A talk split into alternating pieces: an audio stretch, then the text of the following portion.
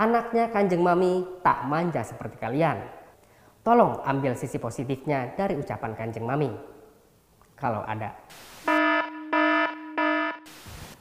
Ini orang pada mana sih nih kru? Wah, libur panjang lagi. Gua doang yang kerja. Eh, turun gue juga pengen libur kan nih. Aduh. Udah udah. Sendiri juga apa dah. Kamera roll. Action. Selamat datang di Berita Buru-Buru, terdepan dalam mengobarkan. Bersama saya, Mr. Kece. Edisi Berita Buru-Buru kali ini dikerjakan saat kalian long weekend. Jadi, tolonglah, jangan skip iklannya. Berita kali ini terkait pelaku pembakaran halte busway pada aksi demonstrasi Omnibus Law kena law. Seperti diketahui, Narasi TV melansir video investigasi mencari pelaku pembakaran halte busway pada saat demonstrasi Omnibus Law kena law.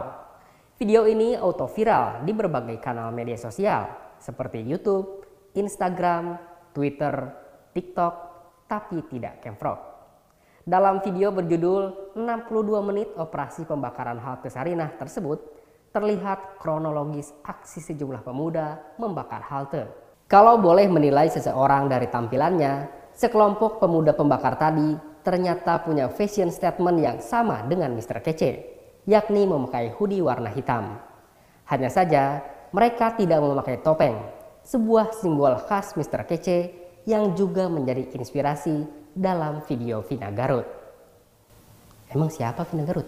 Dalam tampilan video garapan narasi tadi, pelaku memang terlihat tidak ingin berdemo, melainkan hanya ingin membakar halte busway.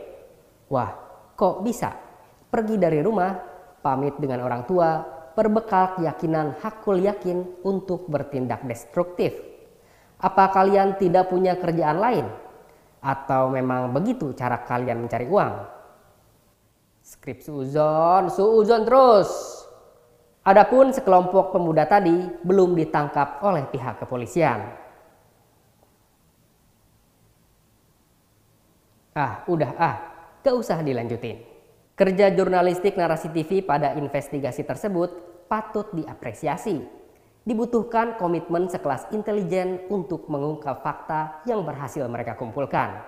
Namun, kami khawatir para jurnalis narasi TV justru nantinya malah resign karena mendapat tawaran dari BIN atau bahkan CIA untuk menjadi cepu.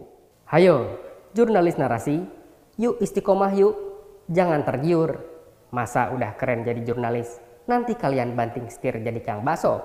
Capek tahu dorong-dorong gerobak. Berita selanjutnya datang dari Kanjeng Mami. Jangan macem-macem loh bikin naskahnya. Setelah lama tak menghiasi lini masa berita, Kanjeng Mami mengeluarkan pernyataan yang kerat buat para milenial. Kanjeng Mami minta Pak D tak memanjakan kaum milenial. Kata Kanjeng Mami, apa sumbangsih para milenial untuk negeri ini? Masa hanya demo saja? Bahkan menurutnya, kalau ada yang tahu sumbangsih milenial untuk negeri, monggo silahkan kasih tahu kancing mami. Apakah itu ada hadiahnya atau tidak? Kami kurang tahu. Buat para milenial, kami harap kalian tak baper dengan ucapan kancing mami. Anggap saja itu omelan orang tua kepada anaknya, meskipun kalian bukanlah anaknya. Ya iyalah, Anaknya kanjeng mami tak manja seperti kalian dan sudah tentu banyak sumbangsihnya. Tolong ambil sisi positifnya dari ucapan kanjeng mami. Kalau ada.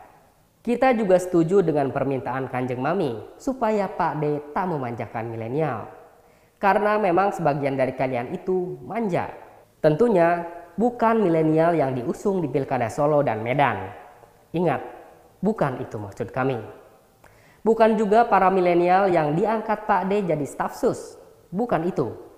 Mereka semua tidak manja dan banyak sumbangsihnya. Banyak banget. Kita aja yang nggak tahu, saking banyaknya. Pantas saja dong kalau pemerintahan kini mayoritas diisi oleh kaum boomer. Walaupun mereka terkenal jago main soliter, namun hal tersebut tidak memadamkan kerja keras mereka membangun negeri. Kita beralih ke berita selanjutnya. Pak D punya harapan besar kepada anak muda untuk kembali menjadi petani. Hah? kembali. Emang pernah? Pak D memberi semangat untuk muda-mudi zaman sekarang, tapi bukan lagu untuk berusaha di bidang pertanian, khususnya organik. Menurutnya, jika anak muda tidak malu dan tidak gengsi, maka negara ini akan bebas dari impor pangan. Memang pekerjaan rumah kita bersama, bahkan sebelum Pak D berkuasa, bahwa semakin berkurangnya lahan pertanian yang kemudian beralih fungsi menjadi perkebunan ribuan hektar atau pabrik seperti yang ada di Karawang, Bekasi. Kami pun setuju dengan pernyataan Pak D. Namun, supaya pernyataan tersebut lebih punya dampak sebagai panutan, ada baiknya dimulai dari keluarga Anda sendiri dulu. Pak D sebaiknya mengarahkan putra-putrinya untuk terjun di bidang pertanian jika Mas Sulung sudah kadung ke bidang politik, mungkin Mas yang bungsu masih ada kesempatan. Sekedar saran, ajakan untuk menjadi petani ini sebaiknya tidak hanya untuk anak muda. Boleh juga sesekali kasih motivasi ke para petani lama. Seperti petani kendeng yang sudah lama menanti Pak D di depan pagar istana. Asik. SJW ini. Kita beralih ke berita selanjutnya. Salah satu guru di SMA 58 Jakarta menjadi pemberitaan sepanjang pekan kemarin. Dia diketahui mengajak siswa untuk memilih calon ketua dan wakil ketua OSIS yang seagama. Info ini tersebar dari salinan grup WhatsApp. Pasangan calon ketua dan wakil nomor tiga jadi jagoan sang guru karena seakidah. Tentu figur pengajar yang mencerminkan kebinekaan sekali bukan? Kepala Sekolah SMA 58 Dwi Arsono memberi klarifikasi. Pesan yang disebar sang guru bersifat khusus ke grup yang berisi 44 anak murid. Tapi diakui Dwi, sang guru memang teledor dan tidak memperhitungkan bahwa pesan ini bisa tersebar. Mungkin sang guru lupa kalau ada fitur tapi bukan mantan ketua BEM UGM forward di WhatsApp, hingga sangat mudah pesan-pesan katro ini menjadi konsumsi publik. Kalaupun sang guru memang punya keyakinan demikian, ya silakan. Tapi jangan mempengaruhi murid dong.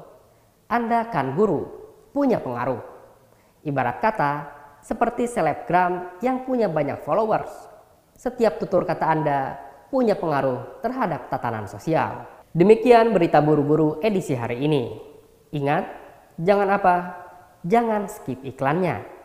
Kalau kalian udah kadung skip, tolong tonton lagi dari awal.